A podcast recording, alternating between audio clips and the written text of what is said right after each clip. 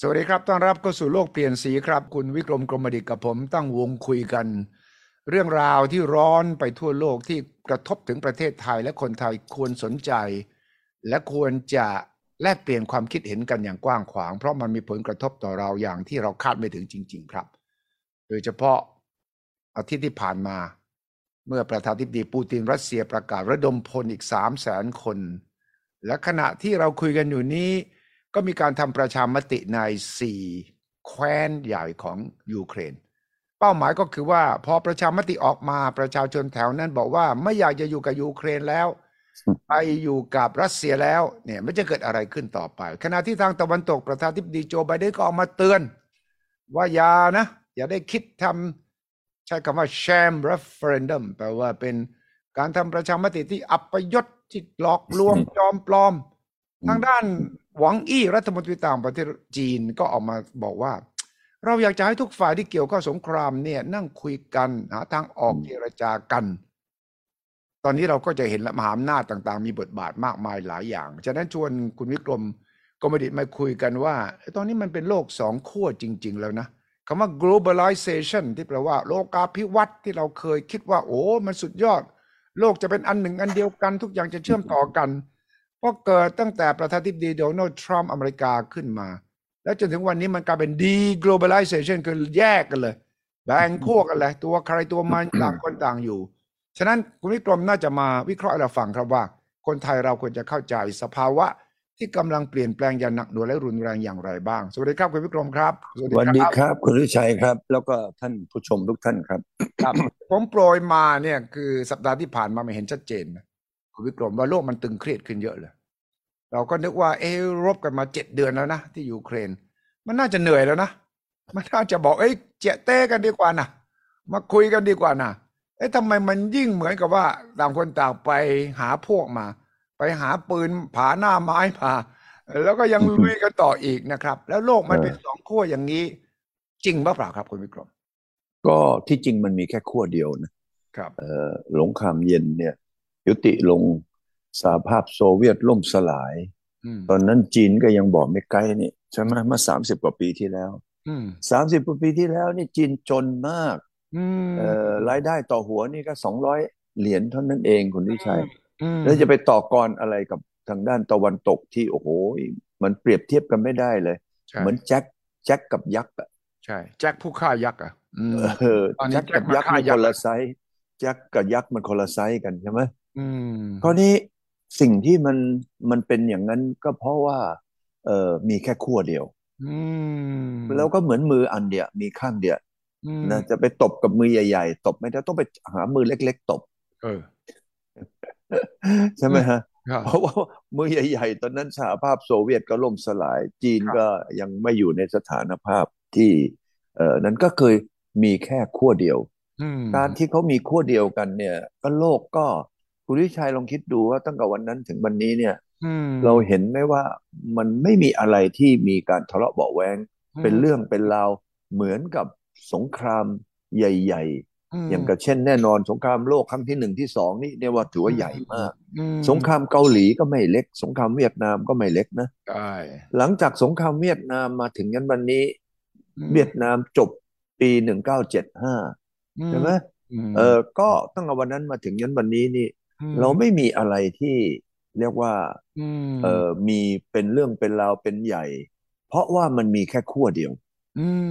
อืมแต่ใช่วันนี้พอเป็นขั้วที่สองกำลังงอกขึ้นมาเกิดขึ้นมา เพราะอะไรเอ่ยอืมเพราะในช่วง20ปีเศษๆตั้งแต่บูตินเข้ามาครับนะปกครองประเทศเนี่ย ปี2000ใช่ไหมอืมใช่รัสเซียก็เริ่มที่จากล่มสลายนะฮะเอ่อสหภาพโซเวียตล่มสลาย ก็กลายมาเป็นรัสเซียในวันนี้ อืมรัสเซียในวันนี้นี่ถือว่าเข้มแข็งมากเลยคุณวิชัยครับ มีเงินทุนสำรองระหว่างประเทศหกแสนกว่าล้านเหรียญนะอเมริกานี่ประมาณสักสองแสนห้าอืมรัสเซียนี่ใหญ่กว่าอเมริกา เยอะมากเลย ในแง่ทุนสำรองระหว่างประเทศครับ เออ แล้วก็ดูเติ้งเสี่ยวผิงอืมมาถึงยุคสีจิ้งผิงอืมจากทำฮะจากทำที่ ประเทศจีนก็จนจนจนจนอืมจนมากอย่างนั้น มาถึงยันวันนี้จีนกลายเป็นประเทศที่มีเงินทุนสำรองเนี่ย กินเข้าไปประมาณสักสามสิบกว่าเปอร์เซ็นต์ของทั้งโลกนี้เออเออ เห็นไหมฮะอืมก็ตอนนี้ก็กลายเป็นขั้วอำนาจใหม่อืมที่ที่ที่ทำไมขั้วอำนาจเก่านี่ชักเซงลีเริ่มแย่เริ่มแผ่วเพราะว่าทำไมคนยุโรปเนี่ยครับกับคนอเมริกาถ้าเกิดจะไปทำงานนะอืมฮึก็จะต้องถามว่าจะมีวันหยุดให้เขากี่วัน อืมอย่างอื่นคุยกันทีหลังเออแล้วก็ดูสิ คุณสุวิชัยเห็นไหมยุโรปกับอเมริกาเนี่ย GDP โตเนี่ยกระตีดหนึ่งเพราะคนยุโรปกับคนอเมริกาเนี่ย คิดว่า เอ้ยอัวเกิดมาอัวเรื่องอะไรต้องมาลำบากวะอืมอัวก็ตายเหมือนกันลือก็ตายเหมือนกัน แต่ลือไปเอาใช้ชีวิตที่ลำบากเอออัวอัวกับลือก็ตายเหมือนกันนะคุณสุวิชัยแต่ทำไมอัวอืม ต้องไปลำบากเหมือนลืออะคนยุโรปกับคนอเมริกาก็คิดอย่างนี้อัวจะรวยแบบเร็วๆรวยแบบเทคโนโลยี รวยแบบอัวไม่ต้องลงทุนลงแรงอะไรเยอะ แต่อืมพวกอาเจกอาแปะ โอ้โห ตื่นขึ้นมาก็ทำแต่งานนะเออแล้วเสร็จแล้วก็ตอนหลังแน่นอน เพราะอย่างเงี้ยก็เลยทำให้รวยขึ้น ฉะนั้นวันเนี้ยครับไอ้ขั้วอำนาจใหม่ที่เกิดขึ้นมาในระยะเวลา 20ถึง30 ปีเนี่ยอืมก็เกิดจากเศรษฐกิจอืม รัสเซียนี่โชคดีมีแก๊สนะมีเอ่อพวกทรัพยากรธรรมชาติ แล้วแผ่นดินที่ใหญ่ขนาดโซเวียตเนี่ยล่มสลายไปแล้ว ยังมีพื้นที่ตั้ง 17 ล้านตารางกิโลเมตรอืมอืมอืมฉะนั้นตรงนั้นนะครับก็ทำให้ทำไมเอ่ย รัสเซียอาหารเยอะอืมอืมนะฮะแล้วก็เกี่ยวกับพลังงานก็แยะ รัสเซียก็กลายเป็นมหาอำนาจขึ้นมา แต่จีนเนี่ยอาศัยทำไมขยัน หัวเซิงลี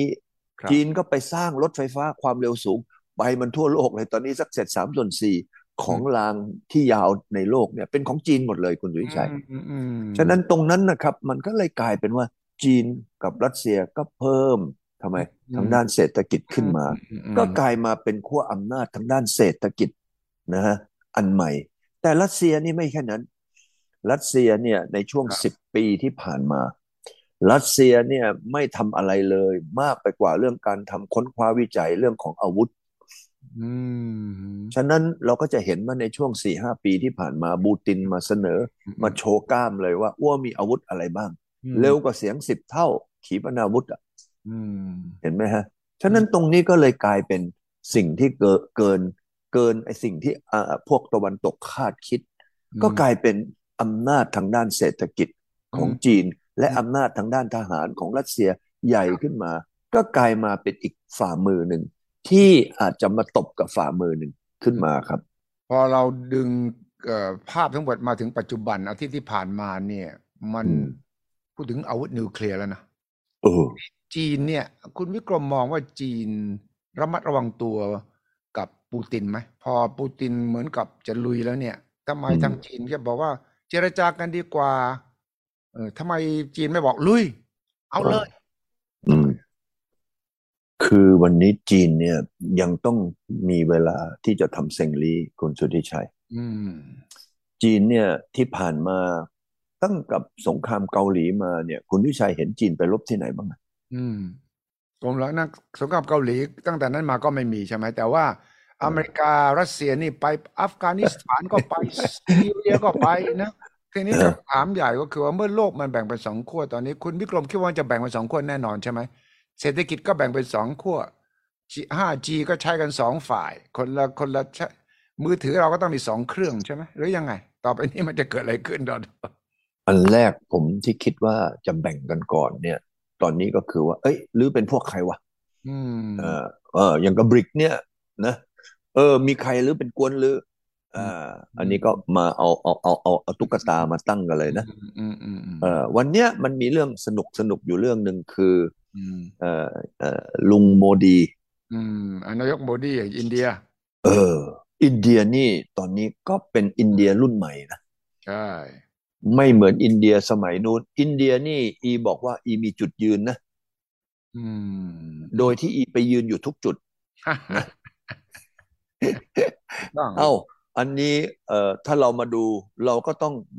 เอ่อเรียนรู้แบบวิธีการทำไมเอ่ยอืมเอ่อมีจุดยืน อินเดียเขาก็มีจุดยืนของอินเดียเขานะอื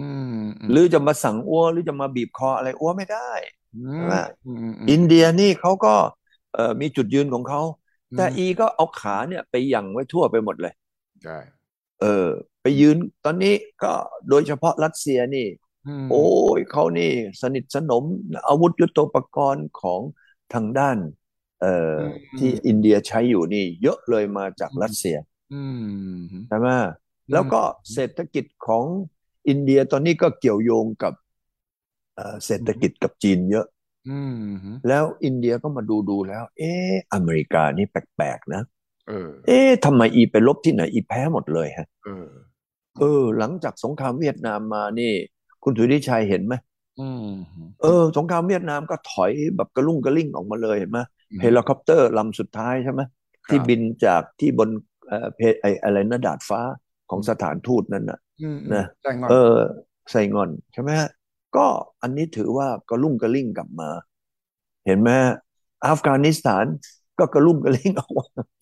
ฉะนั้นแปลว่าอะไรเออแปลว่าต่อไปนี้เนี่ยเอ่อเราแบ่งโลกเป็นสองขั้วฉะนั้น globalization หมดแล้วใช่ไหมมันตอนนี้มันดี globalization แล้วใช่ไหมครับเอ่อเราก็ต้องไปหาเก็บเงินหยวน พอๆกับเก็บเงินดอลลาร์แล้วใช่ไหมตอนนี้การค้าขายคุณวิกรมวางแผนค้าขายยังไงปรับตัวยังไงว่าฝั่งโลกเป็นคนละโลกอเมริกากับโลกกับจีนกับรัสเซียยังไง คนผมมเราองควรจะว่าต้องตอนวางตัวยังไง ตอนนี้มันเริ่มที่จะแบ่งค่าย อืม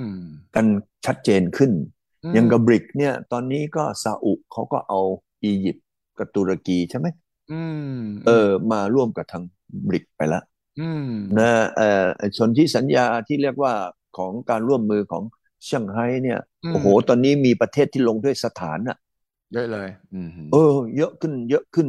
จากนั้นใช่ไหมก็จะไปอยู่ส่วนนั้นใช่ไหมอยู่ส่วนของใช่จีนกับรัสเซียนะใช่แต่ใช่ประเทศเอเชียกลางเนี่ยสถานใช่หลายแหล่ไปสถานอเมริกายังไง อเมริกาก็จะมีพวกตัวเองยุโรปตะวันเอตอกนาโตญี่ปุ่นนาโตเกาหลีใต้ออสเตรเลียอืมนิวซีแลนด์ใช่ไหมใช่ใช่อะตรงเนี้ยเขาแบ่งเป็นสองโลกเนี่ยเราก็ต้องค้าคบค้าแบ่งกันเป็นสองสูตรอะสำหรับประเทศไทยเรา ครับ ไทยเรานี่ก็ต้องมาดูนะ อย่างกับที่ว่าเราก็ต้องเรียนแบบอินเดียแหล้วต้องไปทุกจุดใช่ไหมยืนมีจุดยืนคือยืนอยู่ทุกจุดใช่ไหมยืนอยู่ทุกจุดเลยเราก็ไปอืมอืมเพราะว่าเรากับอเมริกาเนี่ยคุณดุชัย เราคบค้าสมาคมกันมานี่อืมเราเป็นประเทศแรกในเอเชียนะที่จับมือกับอเมริกาอืมแล้วเราก็ใกล้ชิดกับอเมริกามากมากอืมนะเนี่ยไออะไรนะไอเรื่องหนังสือหนังหาเอ่อเกี่ยวกับเรื่องของเอ่อทหารเถิดอะไรนี่ เราก๊อปจากอเมริกามาหมดเลย อืมอาวุธยุทโธปกรณ์ทุกอย่างก็มาจากอเมริกาอืมแล้วความสัมพันธ์นะอเมริกากับเรานี่เอ่อสถานทูตอเมริกันในกรุงเทพนี่เป็นน่าจะเป็นสถานทูตที่ใหญ่ที่สุดในโลก อืมใช่คนควาเยมอะสัมพันธ์อันนี้เราดีมากในอดีตอืมนะเสร็จแล้วในอนาคตเนี่ย ตอนนี้จีนเขาเซ็งลี่ฮออืมธุรกิจก็ดีขึ้นมาเยอะเลยอืมอ่า แล้วก็วันนี้จีนค้ากับอาเซียนอืม ใหญ่กว่าที่จีนค้ากว่าอเมริกาซะอีก อืมอืมใช่ แล้วจีนจะลงใต้เนี่ย ต้องผ่านกรุงเทพอย่างเดียวใช่ผ่านที่อื่นไม่ได้ ตอนนี้จีนไปลงทุนในเวียดนาม ในขณะที่เวียดนามเนี่ยเขาก็ทะเลาะกับจีนนะเออแต่ปีเรื่องที่ลงแล้วทุนลงทุนก็ส่วนลงทุนนะเวียดนามเขาก็แยกถูกใช่ไหมเขาเขากว่าจีนด้วยนี่ใช่เพราะมันใกล้ปรากฏบ้านว่ากันปีนิดเดียวนี่ ใช่ ปีที่แล้วเนี่ยคุณสุวิชัยอืมปีที่แล้วนี่เนี่ยเอ่อ คนจีนไปลงทุนในเวียดนาม ในแง่ของนักลงทุนต่างประเทศอะอืมมีสัดส่วนถึง52%ของนักลงทุนต่างประเทศคุณสุวิชัยอืมอืมอืมอืมอืมใน100%ของเม็ดเงินจากต่างประเทศมาเนี่ยอืมจากต่างประเทศไปลงทุนในเวียดนามปรากฏว่าจีนเขาทำไมเอ่ยอืมมีสัดส่วน52เปอร์เซ็นต์อ่าวันนี้เท่ากับว่าเรามาดูที่จีนนี่กลายเป็นนักลงทุนขาใหญ่ไปแล้วถูกต้อง ฉะนั้นเราก็ต้องการที่จะคบค้าสมาคมกับจีนไหมอืมแน่นออ่านตรงนี้เราจะทำยังไงเอ่ยอืมอืมเราก็ตรงเนี้ยกระทรวงต่างประเทศของเราเนี่ยเขาเก่งอืมเขาจะทำเอ่อนะเรื่องของการร่วมไม้ร่วมมือกับทั้งขั้วนี้อืมขั้วเนี้ยอืมนะฮะอ่าจีนกับอเมริกาตอนนี้เป็นพี่เบิ้มนะฮะเราก็จะบอกว่า เออ เราเนี่ยคบค้าสมาคมกับจีนมาเนี่ยเกือบเก้าร้อยปีแล้วอืม ตั้งแต่สมัยสุโขทัยนะอืมเห็นไหมเอาช่างตีเหล็ก ช่างทำกระเบื้อง มาจากจีนทั้งนั้นเลยเห็นไหมอืมอืมอืมแล้วเราก็มีความใกล้ชิดกับจีน โดยโดยประวัติศาสตร์ แล้วก็โดยธุรกิจในปัจจุบันเออเราก็ต้องค้าขาย ฉะนั้นเราก็จะต้องมีวิธีการว่าเอ้ยคบยังไงอืมนะฮะรัสเซียเนี่ย เราเนี่ยคบกับรัสเซียมาร้อยกว่าปี ตั้งแต่สมัยท่านรอห้าเนี่ย ไปที่เซนต์ปีเตอร์สเบิร์กใช่ไหมครับ ก็วันนี้รัสเซียกับเราเขาก็มองว่าคนไทยนะ เป็นก็ชอบชาติที่เราเนี่ยชอบคนไทยใกล้ชิดกันมากอืมใกล้ชิดกันมาก คราวนี้งวดนี้เราก็ไปโหวตนะ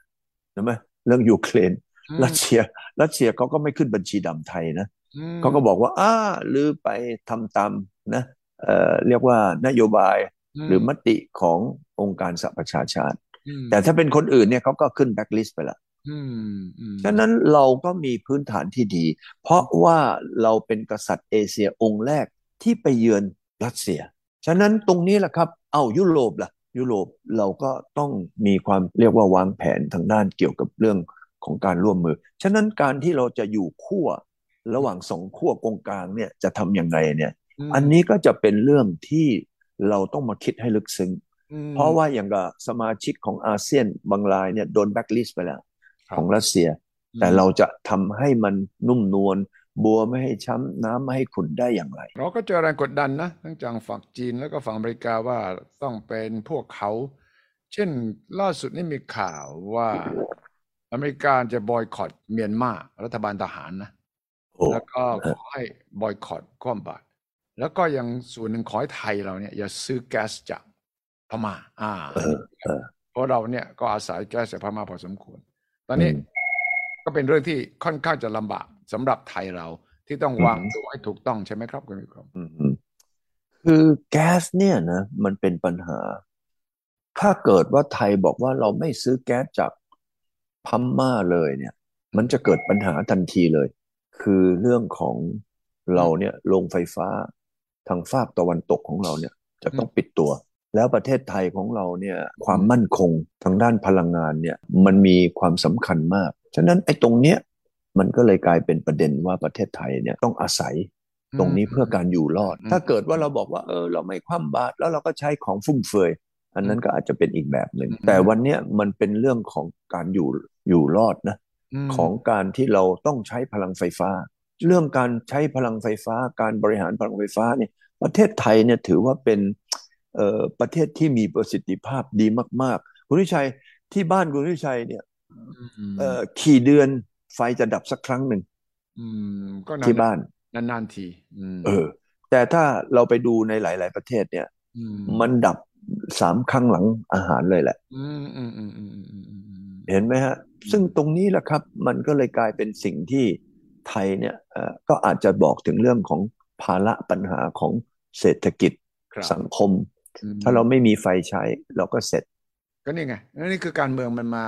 กดดันเราละมหาอำนาจทะเลาะกันมันก็มาเจอกับเรา แต่คุณอืมวิกรมก็ไปลงทุนเรื่องโรงไฟฟ้านี่ใช่ไหมมันอืมอืมมันมีทางออกยังไงบ้างสำหรับเรา ก็ต้องบอกกันในลักษณะความเป็นจริงนะอืมว่าว่าเราเนี่ยมันมีปัญหาทางด้านเศรษฐกิจและสังคมอืมถ้าเกิดว่าเราไม่ทำนะ เราไม่ซื้อแก๊สจากทางพม่าที่ใช้กันมา 20 กว่าปีแล้วนะ อืม เออ ไอ้ตรงนี้เนี่ย เราก็ถือว่าเราจะพุบพับพุบพับเออจะไปหาแก๊สที่อื่นเนี่ยก็ต้องให้ยุโรปกับอเมริกาเอาแก๊สที่อื่นมาทดแทนให้กับเราก็ช่วยเรานะในราคาเออต้องช่วยเราสิาหรือไม่ช่วยอัวแล้วหรือจะให้อัวไปไปไปไปไอ้นั่นกับลือเนี่ยอืมแล้วโดยที่สังคมอัวก็มีปัญหามอันนี้คำถามก็คือว่าแล้วอัวจะทำยังไงอะนั่นสิถ้าลือเป็นอัว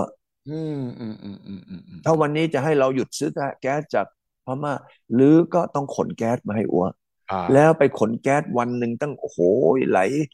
ผมไม่แน่ใจว่าตอนนี้แก๊สเราใช้ถึงสักสี่พันล้าน ลูกบาทฟุตต่อวันหรือเปล่าอืมโอ้โหมันเยอะมากจะเอาเรืออะไรขนมาอืมอืมอืมอืมอืมอืมอืมเห็นไหมฮะ ตรงเนี้ย นี่เป็นตัวอย่าง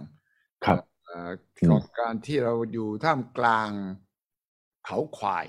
ยักษ์เขาทะเลาะกันยักษ์เขาทะเลาะกัน เราก็จะโดนยักษ์ พี่ทั้งเพื่อนทั้งนั้นอะกระซิบกระซาบเฮ้ยหรือต้องนี่นะต้องช่วยกันนะว่ากดดันนี่ครับนะฝั่งนี้ก็บอกเฮ้ยเดี๋ยวอย่าไปฟังฝั่งโน้นน่ะฝั่งโน้นมันโกหก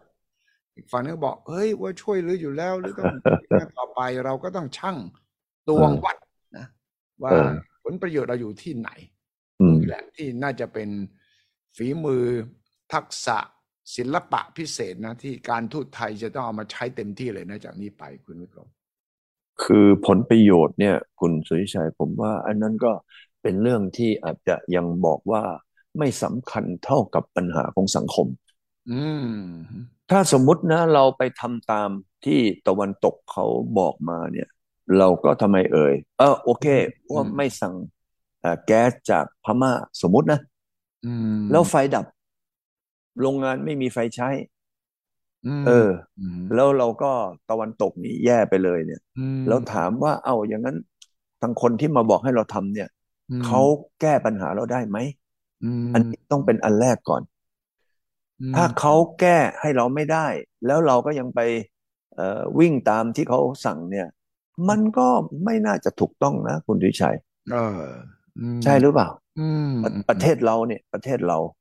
อืมใช่หรือเปล่า อืมใช่ฉะนั้นผมก็เลยมามองว่าแน่นอนนะเราก็ต้องเอ่อมองนะฮะมติเอ่อของเอ่อสากล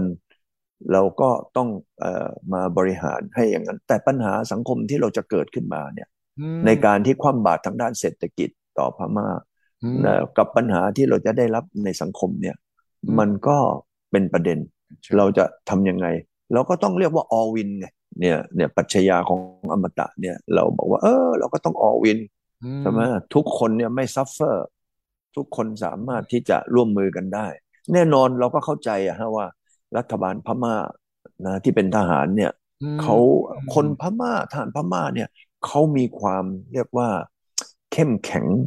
แล้วก็แข็งกร้าวอ่าฮะฉะนั้นเขาเนี่ยเอ่อถ้าหรือไม่ฟังไม่เชื่อไม่อะไรเขาก็ทุบเลยเออ ไอ้เรื่องการมีรัฐประหารแบบไทยๆเอ่อยังเอาก๋วยจั๊บไปขายให้ทหาร กินยังไปถ่ายรูป เอาดอกไม้ไปให้ไปอะไรต่ออะไรไอ้พวกขับรถถังเนี่ยนะเออมันจะไม่เกิดในพม่าเลย พม่านี่ถ้ามาอย่างเงี้ยมันยิงกระจุยเลยแหละใช่เอใช่อฉะนั้น character มันคนละอย่างเออเออที่จริงนะถ้าผมอยากจะแนะนำนะมรัฐบาลทหารพม่าเนี่ยเออต้องไปฝึกวิทยายุทธ จาก general เราสองคนนะแล้วเจนเราสองคนนายพลสองคนคือใคร general ตู่หนึ่งนะ เอาบิ๊กตู่ขึ้นมาเนี่ยบิ๊กตู่เคยสั่งนะ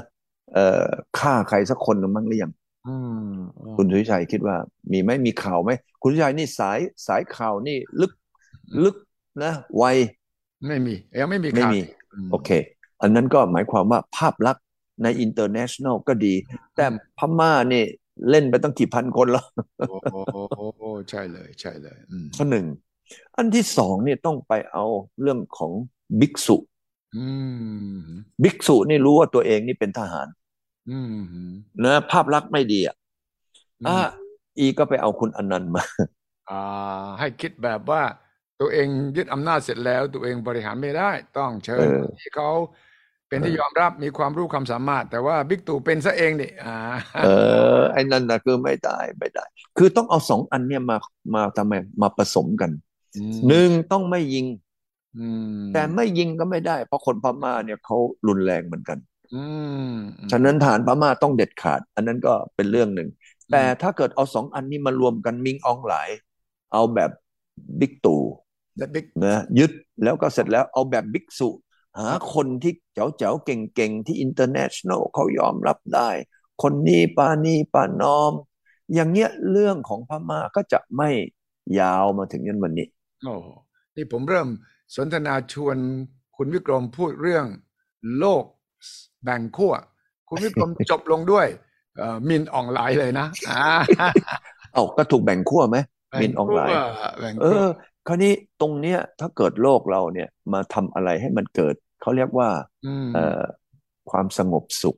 อืมความไม่ไม่ล้าวฉานอืมความไม่สูญเสียอืมโลกนะมันก็จะไม่มีปัญหา แต่ถ้าโลกแบ่งออกเป็นอย่างนี้แล้วมีมาลักษณะสองฝ่ามือนี่ตีเข้าหากันเนี่ยเออมันจะสร้างความเสียหายอืมให้กับโลกเราในอนาคตนะคุณสุทธิชัย โอเคเลยชัดเจนเลยครับ เรื่องของ โลกที่กำลังวุ่นวายปั่นป่วนนั้นเป็นเรื่องที่เราต้องติดตามอย่างครับใกล้ชิดและก็